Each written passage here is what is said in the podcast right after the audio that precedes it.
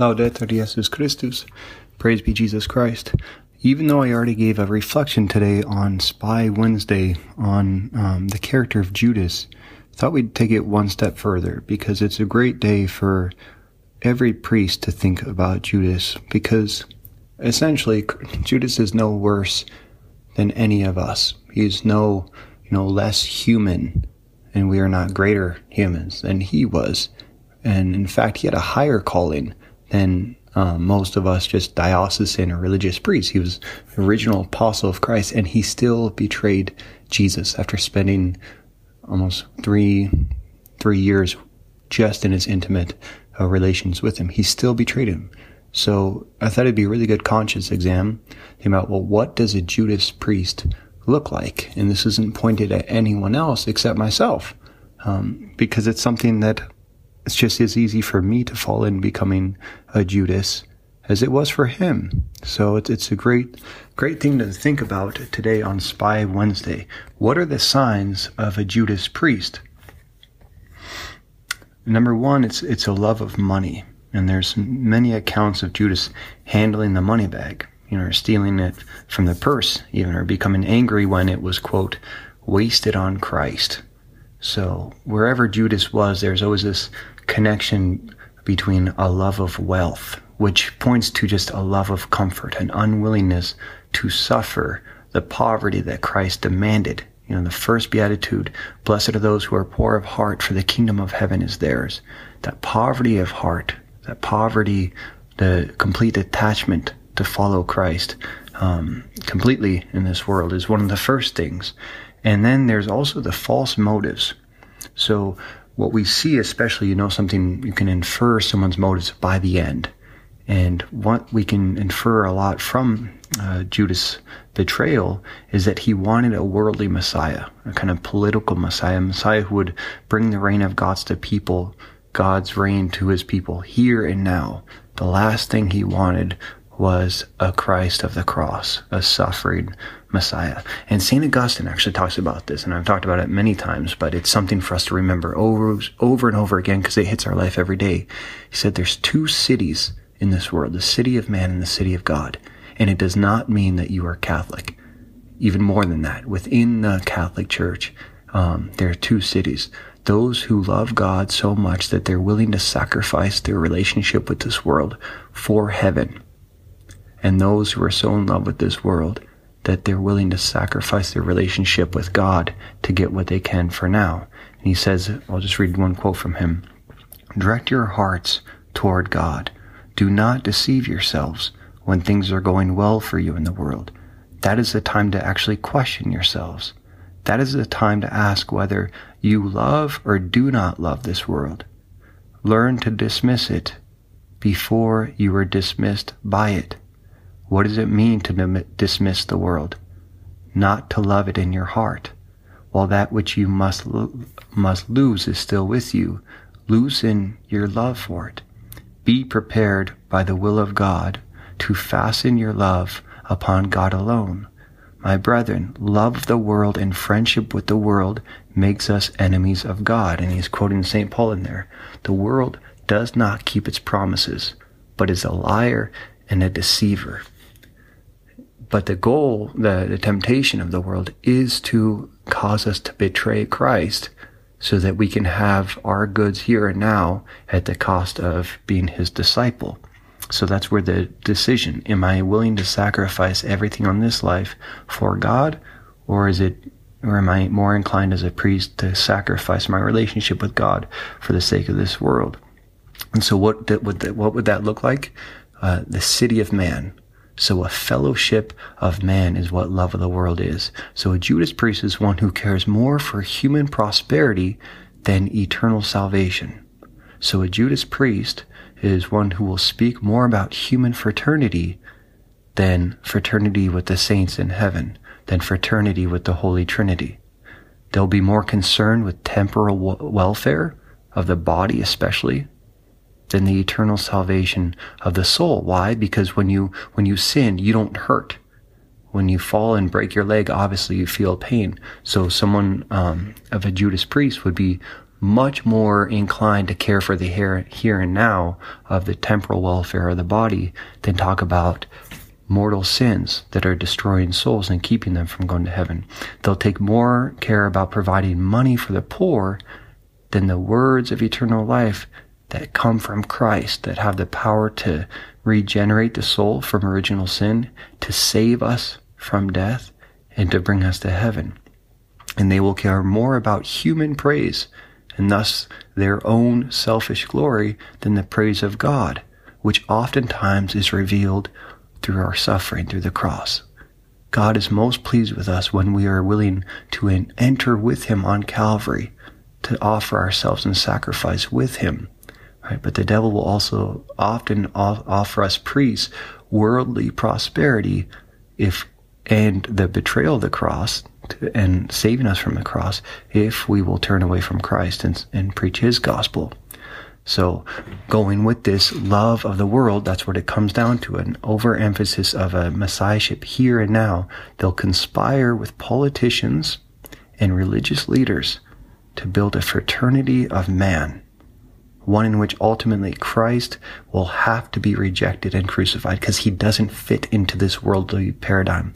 Jesus doesn't fit here. He never has, and he never will. So the Pharisees, remember, they wanted to hand him over when it said, when they were asked about their motives, they said, out of fear that the Romans would come and destroy us. If we accept this, this Jesus Christ as our Messiah, the government that is over us now will destroy us. So Christ upset their peaceful coexistence. There is no coexisting with Christ.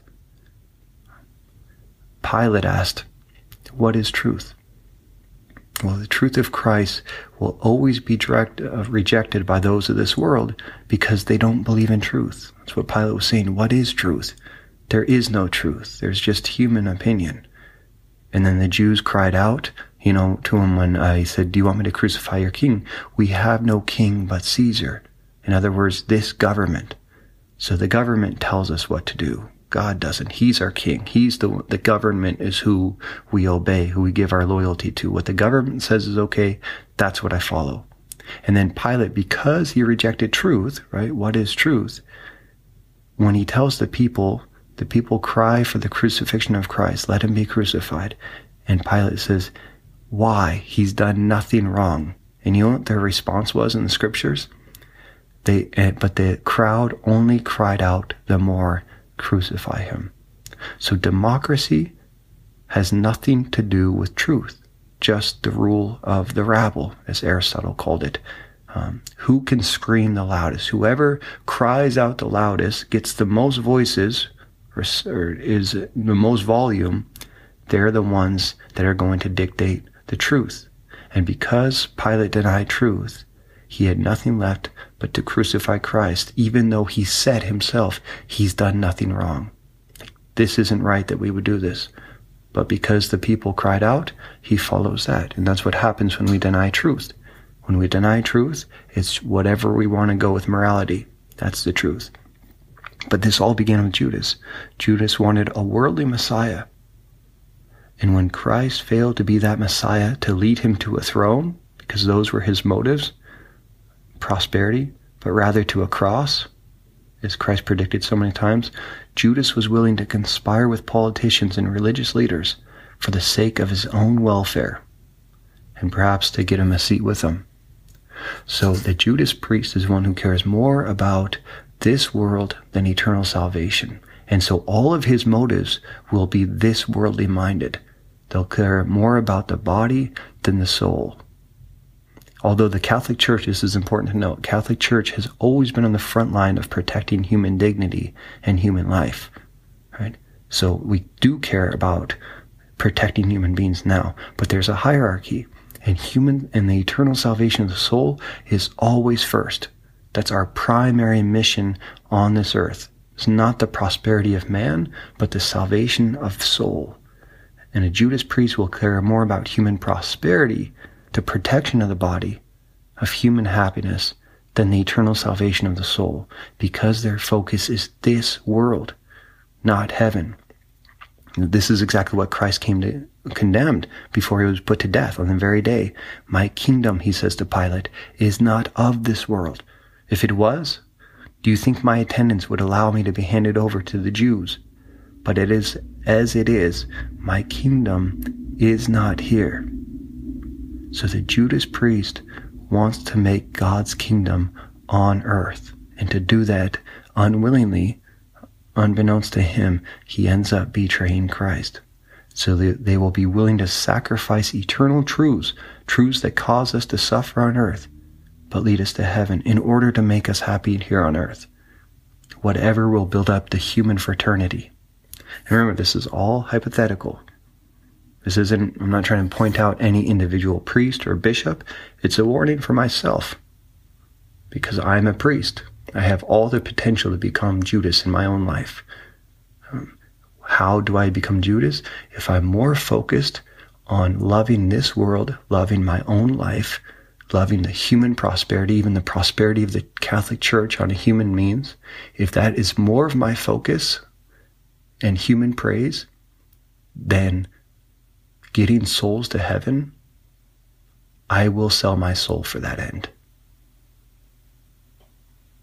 So the signs of a Judas priest, loving this world more than heaven, seeking a fraternity of mankind, heaven on earth, a fear of speaking the truth that sets us apart from this world. That's what Christ warns his disciples on the Last Supper.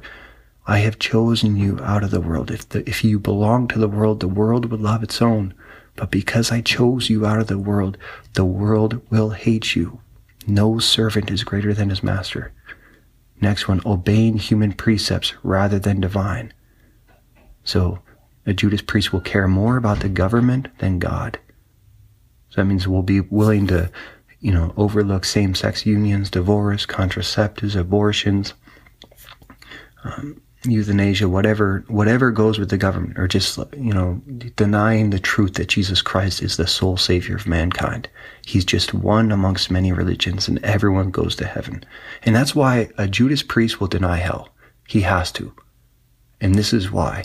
Because a Judas priest cares more about the judgment of human beings than the judgment of God. Human beings become the sole arbiter of his truth. So if that's going to be the case, then the last thing a Judas priest would ever want to think about is being judged by God himself. So we would deny that there is eternal consequences. Everyone goes to heaven. Therefore, my only arbiter of truth and judgment comes from other human beings. Am I in line with them? So seeking human glory and praise rather than God's fear of being persecuted, fear of suffering, and self-preservation. Worrying more about money than Christ's gospel. Again, comfort for this world. Selling out Christ's truth to preserve myself, blend in with everybody else, and refusing. This is the last betrayal of Judas was refusing to repent and turn back. So the sorrow that Judas felt after he betrayed Christ and realized and really understood the evil that he had done, he had a moment to turn back to God. And there's two types of repentance. Peter did the same thing. He betrayed Christ because he didn't want the cross. But Peter turned back to Christ and he ended up even embracing his own cross. And we uh, hear by tradition that he was even crucified upside down. He joined Christ on the cross rather than trying to protect him from it. Judas, his repentance turns him only into himself and to the point of suicide. So please pray uh, for your priests and try to discern that in the future. Is my church, is my priest, is my bishop, are they more focused on this world or eternal truths? Because that's the difference between an apostle of Christ, a true apostle of Christ, and a Judas priest.